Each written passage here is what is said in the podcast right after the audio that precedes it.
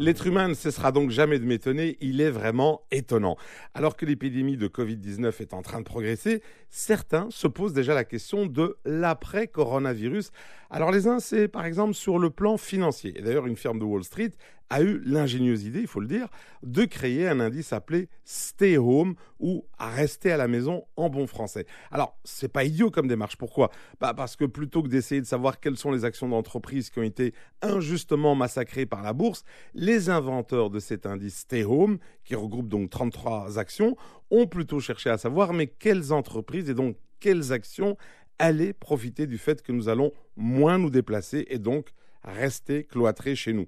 Et dans cet indice, vous retrouvez des entreprises comme Netflix, bien évidemment. Il faut dire que l'action Netflix a déjà gagné 8% en bourse avec le coronavirus. Et c'est normal, si on doit rester confiné chez soi, euh, il est clair qu'on va regarder davantage de séries télé. Mais il y a aussi dans cet indice, rester à la maison, des actions de sociétés de jeux vidéo, ou des actions de plateformes de télétravail, ou de téléconférence, ou encore des sociétés comme Teladoc qui permettent aux abonnés de chatter via vidéo avec des médecins. Alors, bien entendu, cet indice boursier qualifié de rester à la maison suscite déjà des réactions.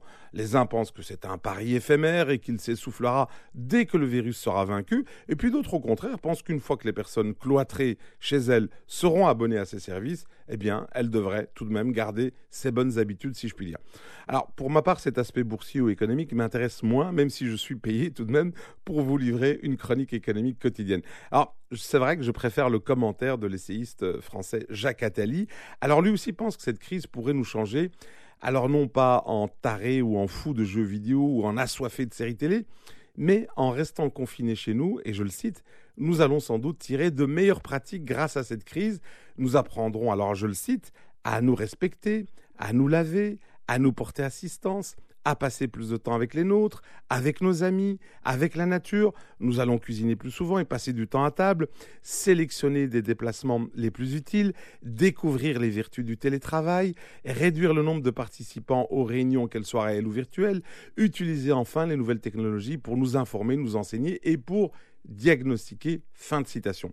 Bref, vous l'avez compris, Jacques Attali nous dit plein de bonnes choses, y compris que nos gouvernements ont sans doute enfin compris qu'il faut s'occuper de secteurs négligés comme la santé et l'éducation.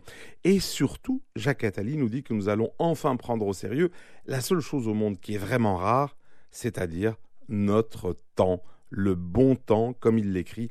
Au fond, ce qu'il dit est assez simple. Le coronavirus aura au moins un effet positif, nous rappeler que nous vivons ou vivons dans l'agitation, la superficialité et la solitude c'est effectivement une autre manière de voir et de vivre cette crise épidémique. Elle est plus saine que de succomber à l'hystérie collective. Merci de votre écoute.